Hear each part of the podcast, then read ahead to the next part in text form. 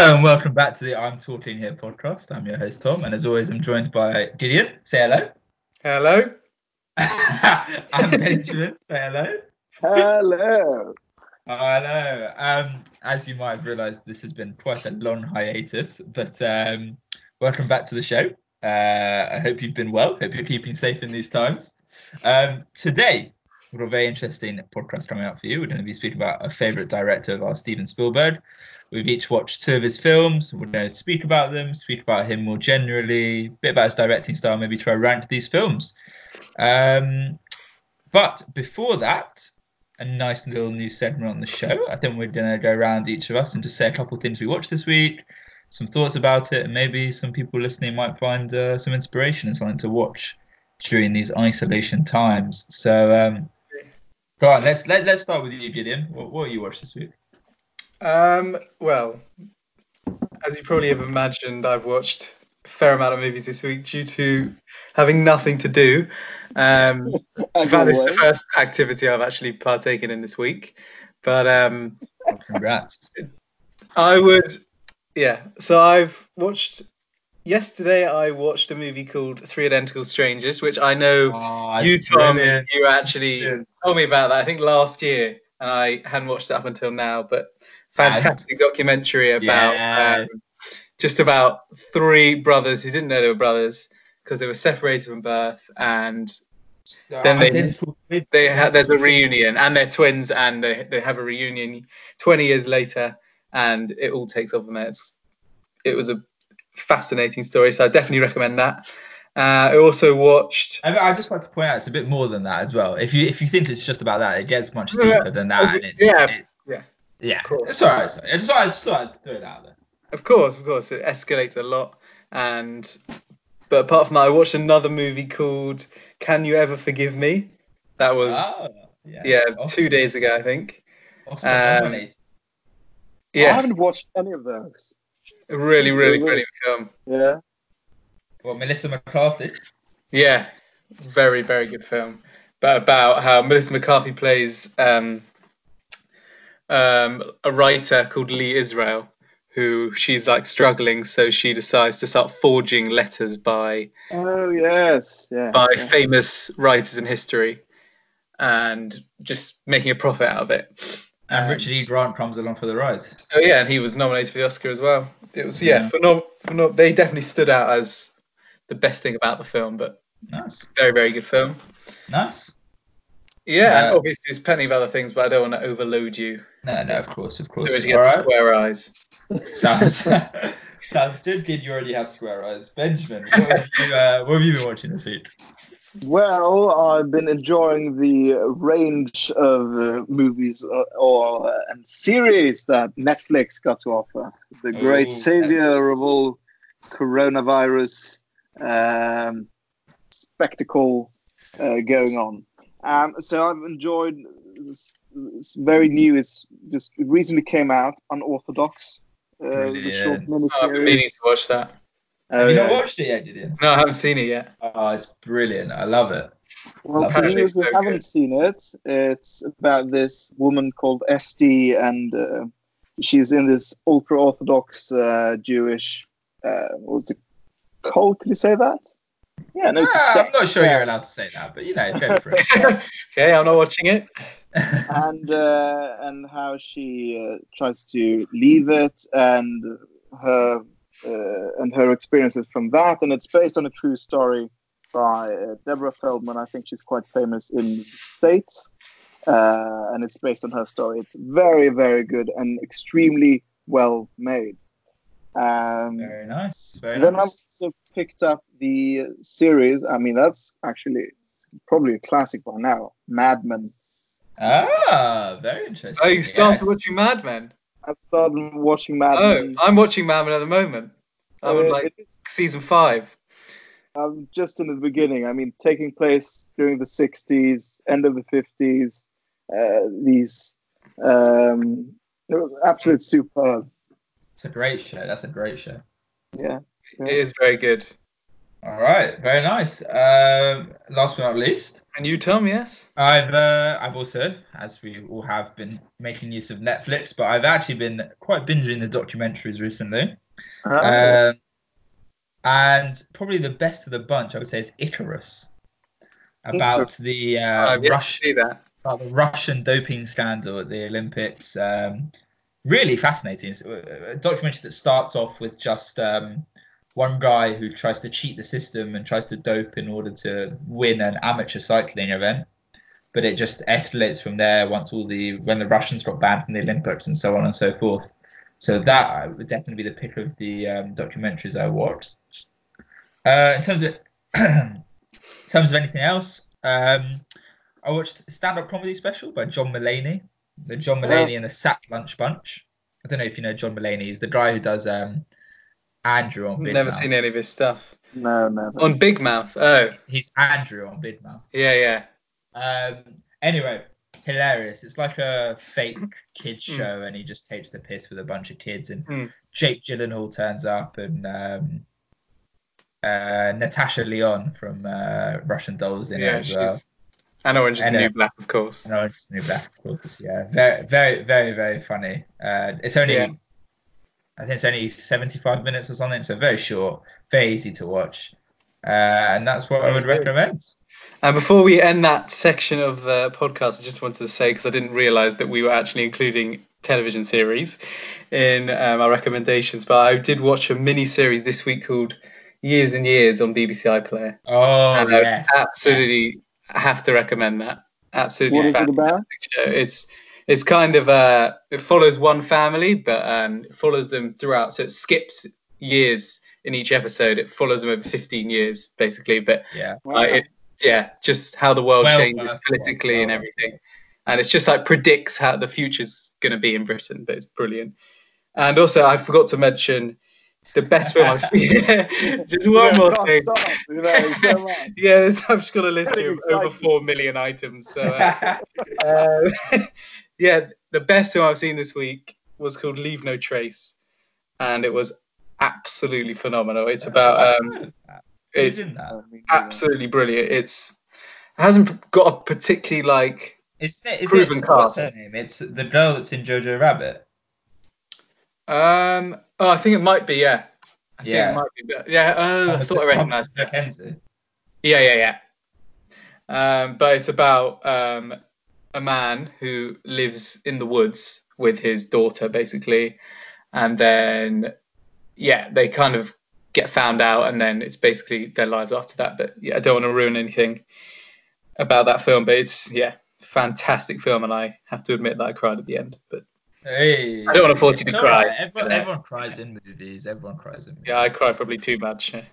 Um, Alright. allowed, it's Very nice. So hopefully some people found some inspiration in that. A lot of Netflix, uh, of course, in the isolation times. But um, anyway, time to move on to our main section of the podcast. mm, Yeah, great. exciting time. times. time to speak about Steven Spielberg. Yes. Uh, Mm. So, as I said before, each of us watched two of his films. Uh, I think most of us have seen most of the films, but I think most of us have at least seen two. At, at least two of us, sorry, have Hmm. seen every film that we speak about. I think all of the films have been seen by at least one of us, so it should be. Yes, yes, yes. Exactly, exactly.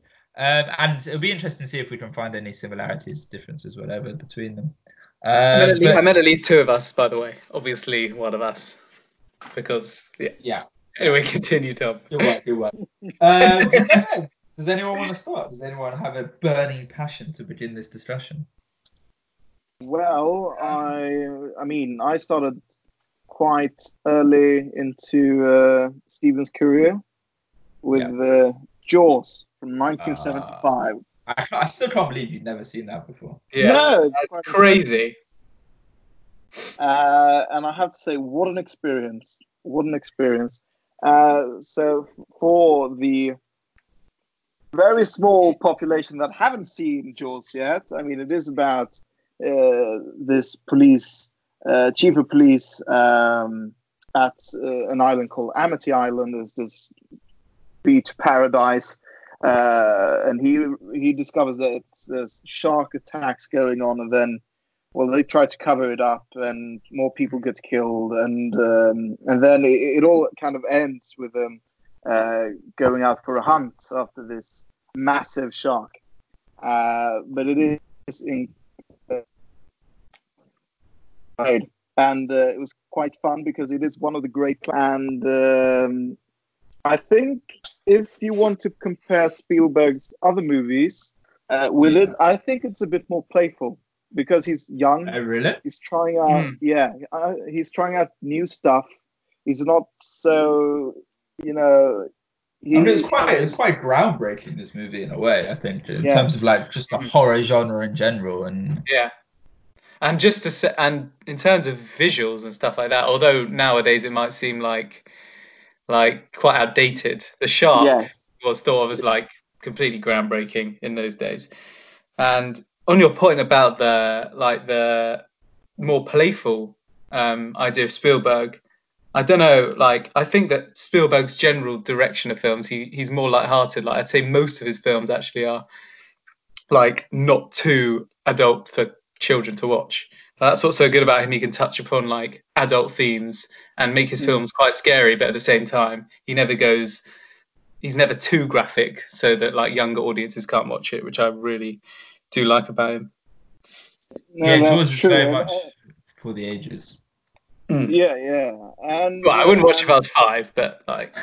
but I mean, all right, no, no five-year-olds listen to this podcast. Please don't go see Jaws but, but, uh, but, I think the visuals they still hold up quite well for being 1975. That's what, yeah, that's what I was going to say. I was going to say that, like, even if you think it's outdated when you watch it, I I think it looks better than some films that are made after that. Genuinely. Yeah, no, it's true. Yeah. It's true, and and it's still. I mean, it's still scary sometimes. I mean, that's a proof that it, it still works.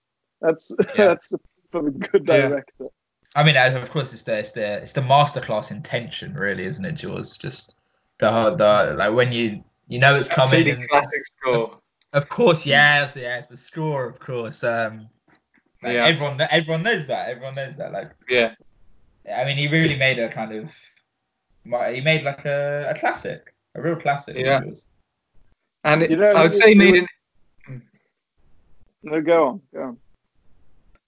Um, I just wanted to say about I'd say made an like an imprint about on the shark attack genre, but if you compare it to shark attack films these days, um, they're all absolutely rubbish. So do you, do you know another good shark attack film? Huh? I don't know any. How many good shark no, attack films?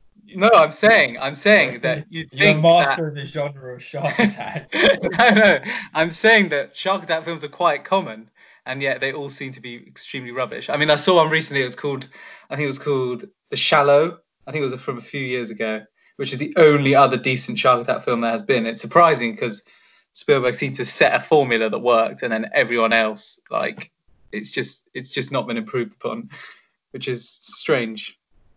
Well, but, maybe maybe he just succeeded that much that he made it into such a classic mm. that hmm. everything else will just look like a cliche that, or, that or a Mm. Whenever you have a shark movie, you're automatically going to compare it to Jaws, aren't you? Yeah. Yeah, of course. Makes the entire thing impossible. Yeah, I just think it's a particularly bad like like type of film that's made these days. They're all right. Yeah, it's true. mm. True. Um, what was I? Oh, what I was going to say is that I don't like.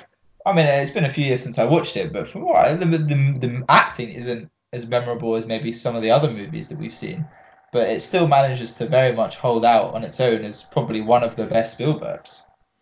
Oh yes, yes. I mean, definitely. I think uh, the relationship between Robert Shaw, who plays Quint, the the sailor, and Hooper, this uh, played by Richard Dreyfuss, uh, this I don't know, marine biologist or maritime biologist, something like that. Uh, they actually had a very rough time getting along uh, between each other in real life. so that actually plays oh, really? out. Yes, they hated each other, just fighting all the time, and that actually shows through uh, the acting, but it actually just brings more passion into the movie and more of a feel. Think it's actually a good thing that they weren't on, uh, that weren't really friends, so to speak. That's interesting. I like that. I didn't. That's a nice little uh, piece there. I didn't know that. Um, All right. All right. Hmm. All right. Let's move Uh, Gideon. Uh, yes.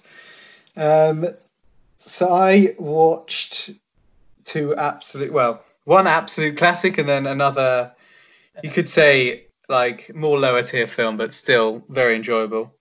Um, so I watched Close Encounters from 1977. Well, oh, we should do this- it would actually make sense for us to do this in chronological order, wouldn't it? Actually? Yes. Yes. Yeah. Is that the next one? Sure. Has anyone got so no no one's got a 1976 Well. film today? Well, considering his remarkable filmography, I wouldn't be surprised if he made three classics in between then. But, uh, All right, go on, go on. So let's have, Um, let's have your. Is it Close Encounters? Yeah, Close Encounters of the Third Kind. Um, and obviously, the problem with doing uh, the podcast like this is that um, I can't really ruin the ending, seeing as we haven't all watched all the films. But- not ruin the ending. Yeah, Yeah, I, I- Benjamin, you have seen this, haven't you? No. Oh, you haven't. Okay. I feel like you're going to recommend this very highly here. Um, well, I just want to firstly say that I think it's my favourite Steven Spielberg film. I was completely like blown away by how good it is. Like it's unlike any other sci-fi movie that that you've seen. Like completely unrecognizable for any movies that are made nowadays. Anyway, sci-fi is just not made like it anymore. But I'll begin by explaining what it's about. to compared to ET. Oh, I want to. I'll, I'll compare it to that later. But Okay, yeah, it's very right. comparable with that. Um, so I just wanted to explain what it's about. So it's just about a man who um, he basically witnesses a UFO, and yeah, so basically he thinks he's seen a spaceship, and I don't really, you can't even really go further than that. Um, but yeah, and he just spends the whole film trying to like find out more about yeah the aliens who he thinks have landed on Earth. Um, And this is of course Richard Dreyfuss, who is also in um, Jaws, obviously. Yes. Yes. And I mean, Hmm. it's only some two years in between the production. yeah, of course. Ah, it's remarkable that he could make this film only two years after Jaws was released. And it's I, it's very different to Jaws, isn't it? Oh, it's completely different. It's completely different to any. Like, it really is not what you expect. As in, for a sci-fi alien film, it's just so.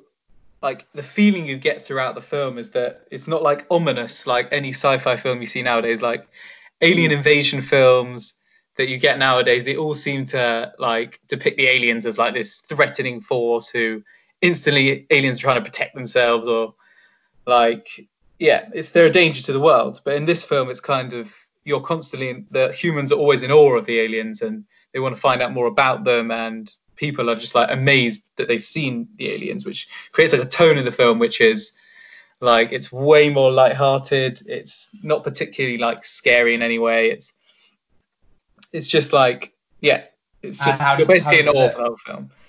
But in terms of the technical side of it, the score is brilliant. As in, there's four notes which are very famous in the film, which you like you'll have in, you'll have in your head for the next on, us for weeks afterwards.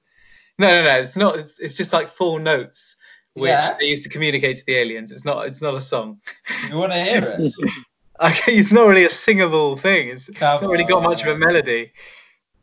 Um, I actually can't remember the five notes because I it. Fine. uh, wait, wait. Uh, I'll come back to that later. Uh, but um, yeah, just what makes the film so good is how it just subverts any stereotype you can imagine with with a sci-fi movie, and the ending is particularly like jarring and kind of controversial. But obviously, I'm not going to explain exactly how what the ending is. How does the UFO aliens look? Um, very, very impressive for 1977. Doesn't look like men in costumes. It it looks like CGI, like very impressive CGI. I would take it in a, a lower budget movie made. Actually, I wouldn't, but maybe a lower budget movie made 20 years ago. um, Oh, that's impressive. yeah, it's very impressive. But the yeah, the visuals in general are very cool. But it's the sound that really, particularly in like the the final like section of the film when yeah. I don't want to. I'm trying not to ruin anything, but in the final section of the film, it, uh, the sound is particularly memorable. Like it's overpowering. Um, But it's an absolutely fantastic film. Definitely had to recommend. And in terms of its comparisons to ET, it is very similar in the way that So I, I Alien- love people don't, but I love E ET. uh, Oh, no, E.T. I definitely love it as well. Who who do you know that doesn't love ET? It, doesn't, I it doesn't- it doesn't have the best rep as uh, in terms of Spielberg films, especially. Yeah. Fair enough. Oh, no. I've mm, Maybe. I have to disagree with that, but in the same way that aliens are kind of like life not lot not on Earth is kind of embraced in that film, it is completely embraced in this film, like the science of aliens, but not the science in the way that sci-fi films nowadays like depict the science. Like like if a film like Arrival, for example, where um, aliens arrive Yeah, on. Earth, there's a constant ominous tone, and Yeah. in terms of the science of it, it's kind of it's not a curious it's not it's not a curiosity it's more trying to protect yourself it's nothing like that close encounters kind of it's all, always positive basically and yeah just That's it, that's- highly that's recommend like- That's what we were saying about just the playful atmosphere of Spielberg's films in general. I think. Mm. Yeah. Yeah, I think there's a similarity between Jaws and Close Encounters because, uh, in in a sense, I don't believe that uh, Spielberg tries to depict the shark in Jaws as a bad character. More, he, he more, I think he more feels that. No, no, no. That the yeah I, mean, I wouldn't say it has a personality but No, but if, if you understand me, that I mean, it's the humans that are more despicable than the shark almost. How they try to cover it Mm. up, and it's Right, also right. how Yeah. he tries to depict the aliens. I mean, it's, it's not the aliens aren't the bad ones. yeah I mean, maybe it kind of points to why he's so so successful is that he kind of goes against the grain of typical Yeah. movies, and in both that, well, he does it first with sharks, then he does it with aliens. Like uh, you, you expect them to be running away, but actually they're friendly. And it's Mm. interesting twist that he puts on it. and it's just like every Spielberg film. Obviously, there's exceptions, but in most Spielberg films, there's this. He's so good at like making a film good on like a human level, as in his mainly his films run on like sentiment, the emotion that you feel throughout, but it never like gets sappy. It's never like overly sentimental. No. It's kind of he disperses it very well throughout the film. So throughout the film, you have like you're always emotionally connected, and it's not like one scene specifically is forcing you to to cry or anything, but he just subtly gets the emotion out of you, which I just think he does so well. And he's done it in all his best films. Fair enough. Definitely. All right. What do we Fun. have? Yes. I don't think I'm on. next. I'm not next. I think the color purple is next, actually. It was 1985. Mm. Oh God, I haven't seen this. So don't Is that? Oh, this is you, Benjamin. Color purple. Oh yes. Uh, so the color purple from uh, 1985 actually uh, were well Whoopi Goldberg and Oprah Winfrey they made made their debut actually. The Uh, great woman. Yes, this is this was the first movie ever. And you Danny uh, Glover. And Danny Glover playing Mm. Albert. Uh, a wonderful cast. Uh, and it, uh, the story is more about uh, this woman Celie, and you get to follow her through I, I don't know four decades, and how she struggles to find her own identity, um, just enduring a lot of abuse first by her father, and then by husband, and all different kinds of men uh, throughout the years. And I mean, it ends with. Uh, Oh, careful. ruin Yeah, I won't ruin it for you, but uh, I think you'll have to see, watch it for yourself. But anyhow, I mean, this was one of the great movies of 1985. I think. Talk to my parents that were young around that time. Uh, I mean, this this is one of the great ones. Uh, And Did, did you personally enjoy it? I did, I did. I, especially, we talked about how Spielberg depicts, uh, know, keeping you emotionally attached, uh, and I think this movie does Mm. that beautifully. It puts a lot of weight in the uh, one-on-one uh, shots with different actors, so that you build up relationships uh, with them individually. Um, and, Mm. and you can sense that. I mean, that's ten years after Jaws, and uh, I mean, you can definitely sense uh, that Spielberg has kind of refined um, how to deal with the uh, interactions between actors and. Uh, That's interesting. I mean, he made Yeah. he made eight movies between yes. between the two, which is which is pretty mental. Eight years, Yeah. eight movies in ten years. But yeah, Yeah. I mean, is there a sense that he's matured in a way then? Definitely, and I mean it's it is it is a very touching story about playing out in the deep south. Uh, I mean, guess- what do you? Can you- I mean, go on, kids. Would you compare it to any other films like it? Like, even not Spielberg films, would you compare it to any others? Like d- films set in the deep south? Um, well, I mean, especially uh, what I was going to say is that it kind of links to the fact that. I mean, is there anything to say about the fact that he's a white Jewish man telling a story about Afri- African Americans in the Deep South? Like, No. just sort of Quentin Tarantino esque kind of obviously a very very different movie, but the same idea that that you know you kind of get criticised for not for Mm. representing something that's not yours to represent. I mean, I wouldn't Oh. exactly identify Quentin Tarantino as the most realistic. Um, yeah, No, the but his- realistic his depiction. movie- but but um, Django has a lot to say about black rights and slavery. Yeah, yeah, I'm sure, stuff. but I wouldn't say it's the most human. Or I- I'd say I'd definitely recommend Twelve Years a Slave over Django Unchained. Yeah, but no, but, but Yeah. I was I was kind of comparing it to another white director. Oh yeah, yeah, yeah. Of course, obviously Steve I- McQueen. there's, there's no movie coming to my mind. I feel the sense uh, when this, the feeling uh, when this movie uh, came. I think the, the novel, uh, The Color Purple, I think it came in 1982, 1983. So they were actually quite quick with picking it up uh, as a movie. And I think it was more about. It was a book. Did you say? Yes, yes. It's a- Ah, it's a I didn't know that. Wow, that was Yeah. that very quickly then. Yes. Even Close Encounters of the Book, I didn't even realise. Oh, really? Yeah, And apparently Jaws, so. and Jaws as well. And Jaws. What? Oh, Everything's a bloody book, yeah. I, oh, I mean, I'll, I'll come to it later, but mine are, mine are both based on things as well, so interesting.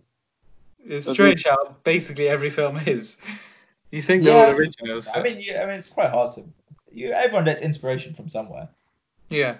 I mean, I think only. I think what we're kind of saying is that only Spielberg is able to kind of portray the stories in the way that he does, like in, a, Yeah. in a human way as such. Sorry. Anyway, what I was saying is, is that is it is it?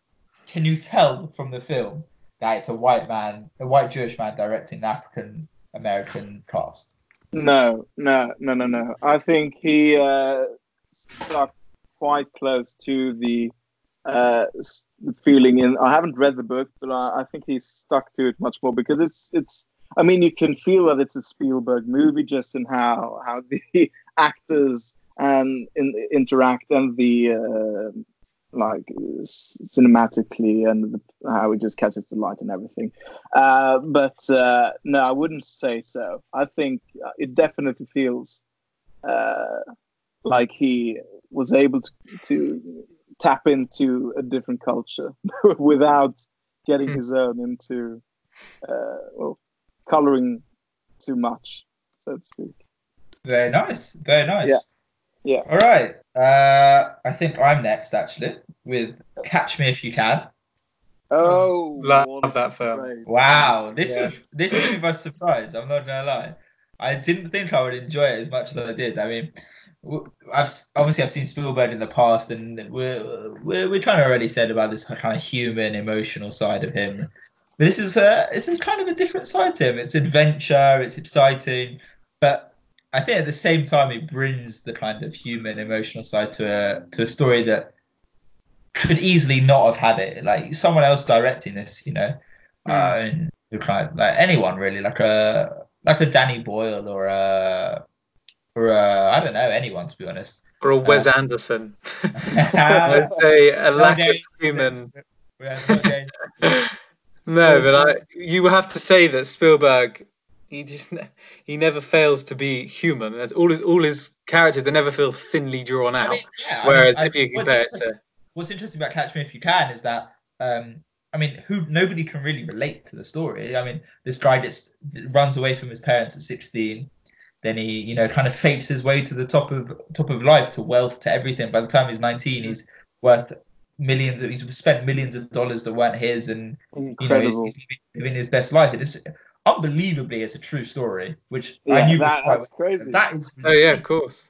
I, I heard the actual guy speak, and he's just like, yeah, I mean, this, the movie's pretty much completely correct, and that's mental. I mean, uh, I don't, yeah, praise- everybody search up Frank Abagnale. that's an incredible story. yeah, I mean, but at the same time, what Cyril was saying is that you can't really relate to him. I mean, none of us have done that. We're all past 19, and none of us have, have uh, committed bank fraud. But he, he manages to find a way to make the story very easily, uh, like, uh, easy to immerse yourself within, easy to understand and interact with. And you know, by the end, you kind of you kind of feel for for even though he's you know committed ridiculous amounts of crimes, you're kind of on his side a little bit, which is strange. But Spielberg has this way of kind of making you on the side of the characters that maybe you're not meant to be on the side of. Um, Mm. True. I, Yeah. I I I loved it. I think um, Tom Hanks, of course, the great Tom Hanks, Oh, Which I will wow. discuss a- in the, the other film that I've watched as well. and and the Anyway. other film I've watched as well. Of course, he, he does love Tom Hanks. Yeah, he loves. Who I mean, doesn't? I, I mean, who doesn't love Tom Hanks? He's No, really- we all love I mean, he Hanks. plays. A, he doesn't play a very Tom Hanks character. I have to say in this one. He's like, Yeah. at times pretty pretty Not, unlikely. he's not fully, yeah, he's not the nice guy. Yeah, but um, still, I mean, a wonderful performance, and of course, it's it's a very early Leo, and everyone loves early Leo, you know. Um, and it's just it's just a brilliant film. Honestly, I couldn't couldn't recommend it highly enough. It's just it's quick paced. I mean, it's not the it's not the longest, but it's not the shortest, and it goes by so quickly. Like one How, what, how long is it? I, I remember it being quite long. it is. It's two hours twenty actually. I didn't Yes, know it that. is long, yeah. It's Well, long. I mean, two I, I, I mean, of there you go. There's, testament to it. I didn't feel like it at all. I mean, So, I- what films do you mean? Why? You've just been watching Lord of the Rings every day. Lord of the Rings. Um, but yeah, brilliant film. I mean, I, I do you guys? I mean, I presume you both like that like that film. I don't Yeah. know. about it. I did So thoroughly it, it. it, it is it is one of my true favorites. I don't know why really. I think it's because of, he just it, it's it's in the 60s, uh, but it's not only that. It's how he he makes it feel slightly Bond-esque. like, Yes, yes. and but at the same time, Mm. as a youngster, I think you can connect to this guy, even though That's that's the thing is that at times you forget this kid's 19, but then I don't know. Spielberg has a way of making you realize in those moments that actually he is still 19, even though it, it doesn't feel like it because he's you know he's he's like being a co-pilot on a on an airline and like stupid shit like that. I Mm. think it's because Spielberg he puts he puts effort into the personality of the character more than the age of him, and, uh, that catches you every time. Uh, it's very very clever, like, very well made. I have to say. Yeah, I have to say also the production design on Catch Me If You Can is brilliant. Like it's 2002 and and it could be a 2016 movie very easily. It, it looks Mhm. flawless if if it like this the it's set so nicely. Like everything looks right for the 60s, etc. etc. And I can't think of a single film that he's made that doesn't look good. As in, he does that. I, he Yeah. does it really noticeably in Catch Me If You Can. It's the way he uses the camera. There's always like a bright. It's kind of like a brightness to the screen. mm, Like often there's like a bright light shining in, like in the background. So there's always like a glistening like feel to the film, and he does Yeah. it in the film that um that I'm going to discuss next. But I mean, Like- yeah, I mean, I mean, it's a very, it's an, it's a very happy film. Catch Me If You Can. Even though inherently it's quite sad, it's quite happy at the same time. Like it's quite sad in the fact that it's a story about a 16 year old boy that had to run away from his parents because they were getting a divorce and he had to fake his way because he didn't, he didn't have anything else. But Spielberg manages to make that fun and exciting and and and you're right. It's like this, this the brightness. I mean, I can Mm. remember a lot of shots where kind of it's like it comes from the sky down to the character. So you get the initial you get the initial sun Yeah. or the roof or whatever, and it comes down to the character, and kind of it kind of paints a picture for that for that scene. Uh, it does something like subconsciously to the audience as well.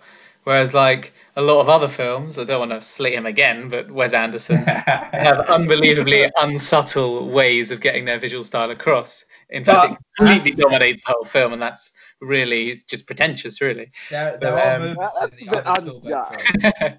There are moments in the other Spielberg film that I'll speak about that I think are aren't subtle and, and do do come across too much, but we'll come to that. Um, Okay. all right, Bridge of Spies.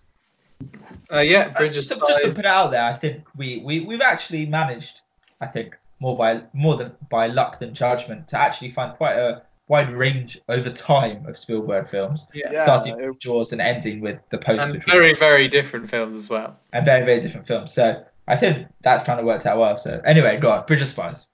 Um, yeah, Bridge of Spies, of course, much more recent, 2015. Tom Hanks and Mark Rylance. First, first things I want to discuss because they're both fantastic. As in, Tom Hanks plays a character he's played in many other films, but like he always does it very well. It's Mark Rylance who's particularly good because he's more he was more a stage actor, and then That's he interesting. got into film after that. And so this is where he was recognized like as a great screen actor, and he won the Oscar for best actor, best supporting actor, of Oh, course. did it? Yeah. Oh, I. Um, but he's yeah he's very very good. It's a very subtle performance um, from. But I I want to discuss what the film's about first. It's set in um, the Cold War, and Tom Hanks plays. It's based on a true story, and Tom Hanks plays a an insurance lawyer who's basically asked to take on the case of Mark Rylance's character, who is um, allegedly he, allegedly excuse me he's there Allegedly. allegedly in the film he is a KGB spy Yeah. um, and and uh, he's yeah he's basically found out by the FBI and Tom Hanks is basically meant to defend him. Um, that sounds quite simple but the film is it's it's about a lot more than that. It's mainly about I'd say the friendship between um, Mark Rylance's character and Tom Hanks. And it's it's so Spielbergian in the way that he kind of puts the politics. I wouldn't say he puts the politics to one side because there's clearly like a an emphasis on like American patriotism throughout the film. But I, the main thing I got away that I got out of the film was the friendship between um, Tom Hanks and Mark Rylance, which is they just like kind of progressively get closer and closer, and just like in so many other like films of Spielberg, there's no black and white between the bad guy and the good guy. It's when you get to know them and you get to know more deeply the characters, they kind of they show a good and a bad side. So yeah, I, I, never, that's it's never yeah, that's what's interesting. I think that we've all discussed that is that all the characters are human in the way that they all have a good and bad side, and the fact that in real life everyone has a good and bad side. Even if you're the bad guy in the story, it's still going to have something Mm. good, a good Mm. redeeming factor. of course. Um, I do. I do, Benjamin, have you seen Bridge of Spies? Yes, yes, but I mean, Right. I think I think Spielberg he shows. I mean, uh, the McCarthyism, if you know, well, that's about. I mean, the the pure hate towards everything communist and Yeah. uh, and the suspicion going on in the entire like it's it's in the backbone of the Americans during that time uh, in the 60s. Uh, I think isn't it showing that as well? Bridge of Spies. Yeah, there's obviously a completely political side to the film, of course. Um, yeah, and the way that a KGB spy is viewed as he like most people in America would view a spy as far worse than like even like a serial killer. Everyone in the country is calling for like him to get the death sentence throughout the film. Uh, well, we've all seen this, have we? Yeah, yeah, yeah. Yes, yes. And yeah, but as with all his films, it it it does boil down to that friendship, and it's always a poignant ending with Spielberg. Um, but there's always like yeah, there's always a tinge of sadness as well because the friendship's there, and then he ends with him kind of getting into the car, and you know that it's not going to be a good outcome because he'd said to um, Tom Hanks that if he doesn't get embraced um, by the Russians, then it, he would probably get killed. So I, mean, I, I actually, I was going to say that I, I know you said that about Mark Rylance, but I do actually love Tom Hanks in this film. I think he's brilliant. yeah, of course. No, he's always brilliant. I just don't think it's special for Tom Hanks, if you know what I mean. Yeah, yeah. okay. And it's, he It's was, classic, yeah. classic Tom Hanks. That, that's what it is. Um, but yeah, no, I, I think actually it's one of, in a weird way, it's one of my favorites. It's kind of when I was first kind of starting to get into film. It's one of the first proper films, as you might say, that I watched. Um, The And, great year uh, 2015. Yeah, I mean, it comes comes after the best year in film in, Yeah. the last in the last ten years, but um, it was hard to follow. But I actually, yeah, I I, I quite like Bridges. It's very Spielberg. It's very Spielberg. Debatable about best best best year. I think I think it's one of the last last films that he made that was very Spielberg. Like that had the same impact that other. I didn't have the same impact, obviously, that Jaws and Close Encounters and that kind of thing had, but I, it was in the style. I think the things that came after. We'll talk about one, but also Re- Ready Player One and that sort of stuff isn't you Mm. know isn't quite the same. No. Of course, Um, but he does show his versatility through films like that. That even Yeah, even with Ready yeah. Player One, it's it's still Yeah. got that light-hearted tone, and it's it's the way he deals with complex issues that are quite like heavy, but he does it in such a subtle way, which is just very just very impressive. I don't. I mean, okay, fair enough. I don't think you just. I don't think you connect as much with the the The characters, Yeah, Mm. the characters. it's not as much on a human level. Yeah. Yeah, Uh, he's done all right. Hmm. No, go on, go on. No, no, no, no. We can move on. We can move on. All right. Last but not least, The Post. The Post. And have you both seen it? Yes, I've seen it. No, I have not seen the post, but Okay. I've only heard negative things about it from people that have seen it. Um, yeah. It, it really is. It, it, it's it's nothing special. It really isn't. It was very very meh. It was just whatever. It was very. I mean, very Oscar baity, of course. Um, Why, I'll of just course. explain a little. Uh, uh, you know, I'll explain a little bit of the plot. You know, Meryl Streep, Tom Hanks. You're already there with very Oscar baity cast, characters, Oscar baity actors. Yeah, It's an yeah, amazing, no, it's an amazing cast. Bob Odenkirk, uh, Sarah Paulson. I mean, it's a great cast. But what it's about, it's a, it's a true story again, um, and it's just about how the Washington Post, actually the New York Times, are the first people to realize they they get leaked these documents that say how the American government was knew about Vietnam from the Second World War and didn't do Mm. anything to stop it and I mean they they caused the deaths of, of lots of Americans that were unnecessary. They knew they were never going to win the war, but they stayed because of pride and stuff like that.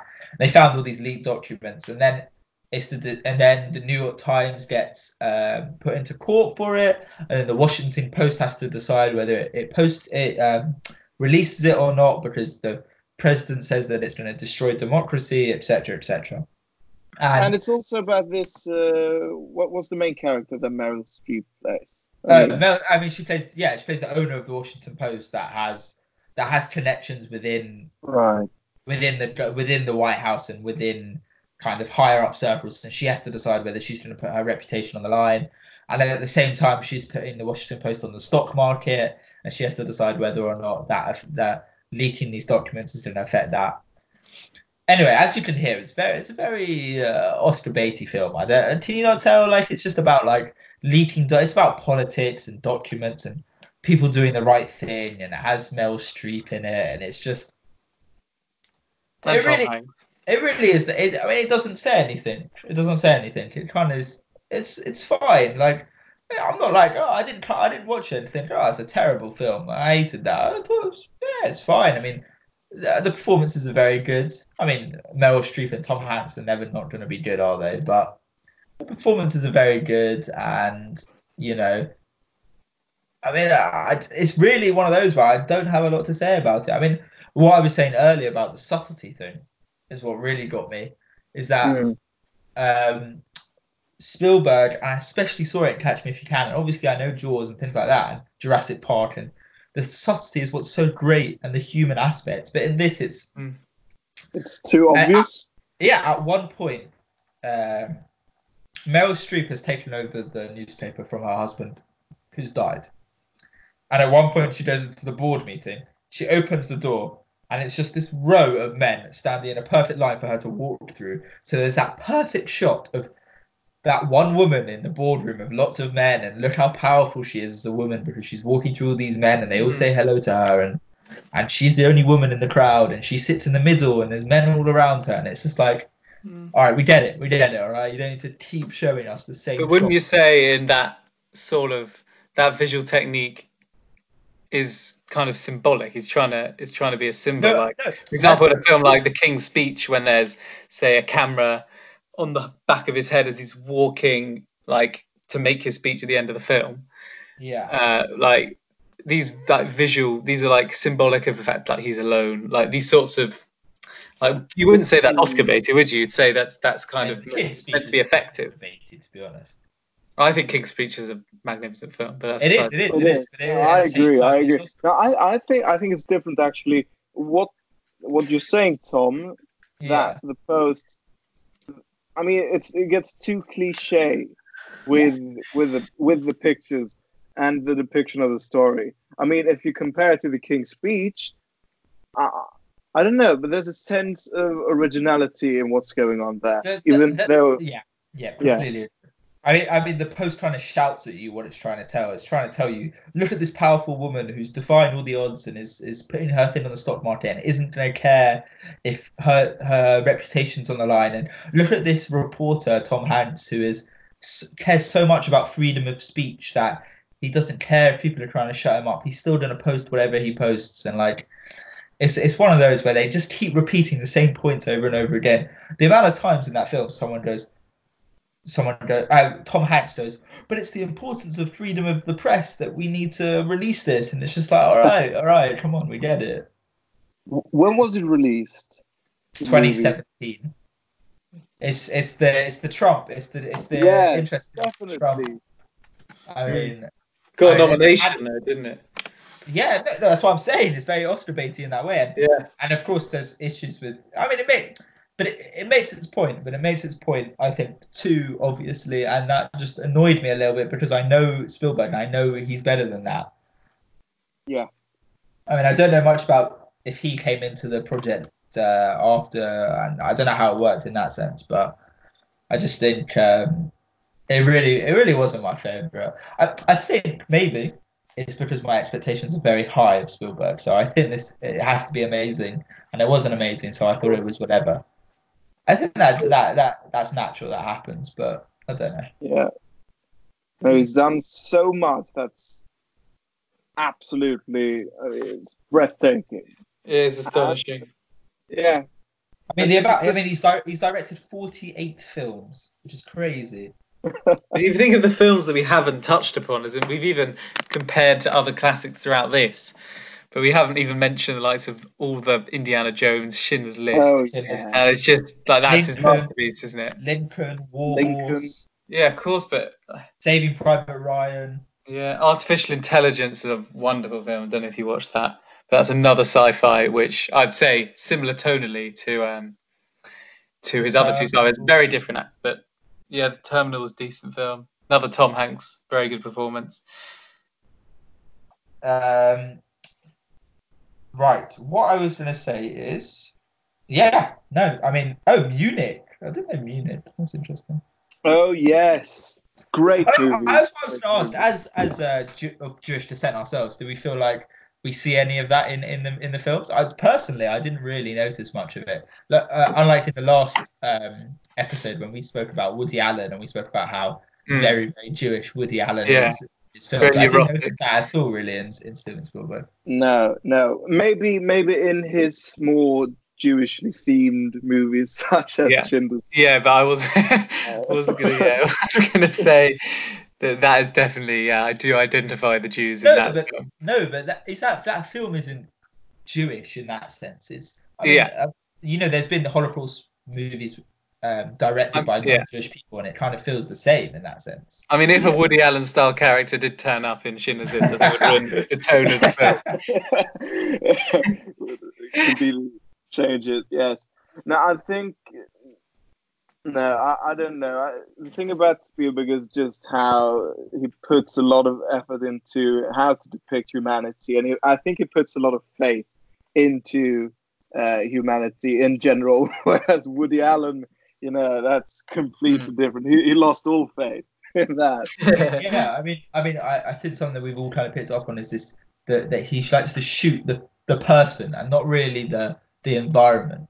No, He, he exactly. uses uses the environment to show the person. You, if you kind of get what I'm saying, is that he, Yeah. he, sh- he films the person, and that's the most important thing to show Yeah. that they're human. But by using How the things, person acts within their environment. yes, exactly, exactly. Um, all right, so should we? I mean, we can try try try rank these a little bit. Um, We haven't all seen all of them, of course. that's true. I mean, for me personally, I would I would put Jaws at the top any day of the week. Of the ones I've seen, I put Close Mhm. Encounters um, top for my list. Fair enough. And where would you Jaws second? Um, oh, just remind me of all six films. I haven't seen The Color Purple or The Post. I've seen Catch Me If You Can. but, but, but let's put this in the broader range of Spielberg. I mean, Jaws is my favorite Spielberg in general. Uh, yeah. Hmm. I'd say Close Encounters is my favourite Spielberg in general. Uh, of the films that we've mentioned in this podcast, I'd probably put Jaws second, then Catch Me If You Can. Yeah. Yeah, I would. I would But I in would- general, that that wouldn't be the order I put it in. But.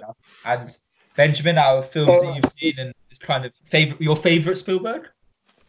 Well, I think Saving Private Ryan is uh, Okay. one of my absolute favorites, and and I think uh, honorable mention the Indi- Indiana Jones. I mean, Of just course. Again, superb classic, uh, classics. Uh, but definitely Saving Private Ryan, I think, is is my definite sa- favorite. Uh, that's brilliant. Schindler's List, And of ones- cinematically and and all the work that I got- got into it, it's just an amazing movie. I think those two actually, The, yeah, And of the two you saw, Jaws for you?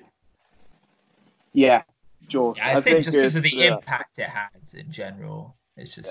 I'm I talked about the playfulness. I talked about um, it's just how he brings the best out of the actors and the story. Uh, exactly. definitely. Cool. All right. Well, that was Steven Spielberg. I think we can. I mean, any final thoughts on him as a person? I mean, I not as a person, but as a director. I mean, I, I, love the films. I think. I mean, apart from the Post and Ready Player One, but that's for another day. Um, I I'd think, say that when Yeah, go on. I'd say I'd just say that when most of his films are absolutely brilliant, but when he gets it wrong, like which has happened on a few occasions, that I just haven't enjoyed his films. It's kind of it will either be over sentimental, or it will just yeah it will cool it fall flat because he relies on the sentimentality a bit too much. Mm. Actually, I can think of a few films where he's done that. Um, yeah, I actually think that it's weird to make a criticism because it's an absolutely legendary film. But Schindler's List, of all of his films, he's less subtle in that towards the end. Um, I see what you mean. but uh, yeah, o- overall, I'd say You he's. enjoy, you enjoy definitely- on your computer, then, dude. I'd say he's a he's a very impressive director with a, a very extensive filmography, which is very impressive. Yeah. impressive. But I wouldn't say any of his films are my favourite films. Yeah, fair enough. I mean, yeah. I mean, uh, also shout out for him for being Jewish. Great, great man. Uh, Yes, great man. uh, Benjamin, anything to add on Spielberg? I mean, he, he's at a benchmark within cinema in general, and he's an icon.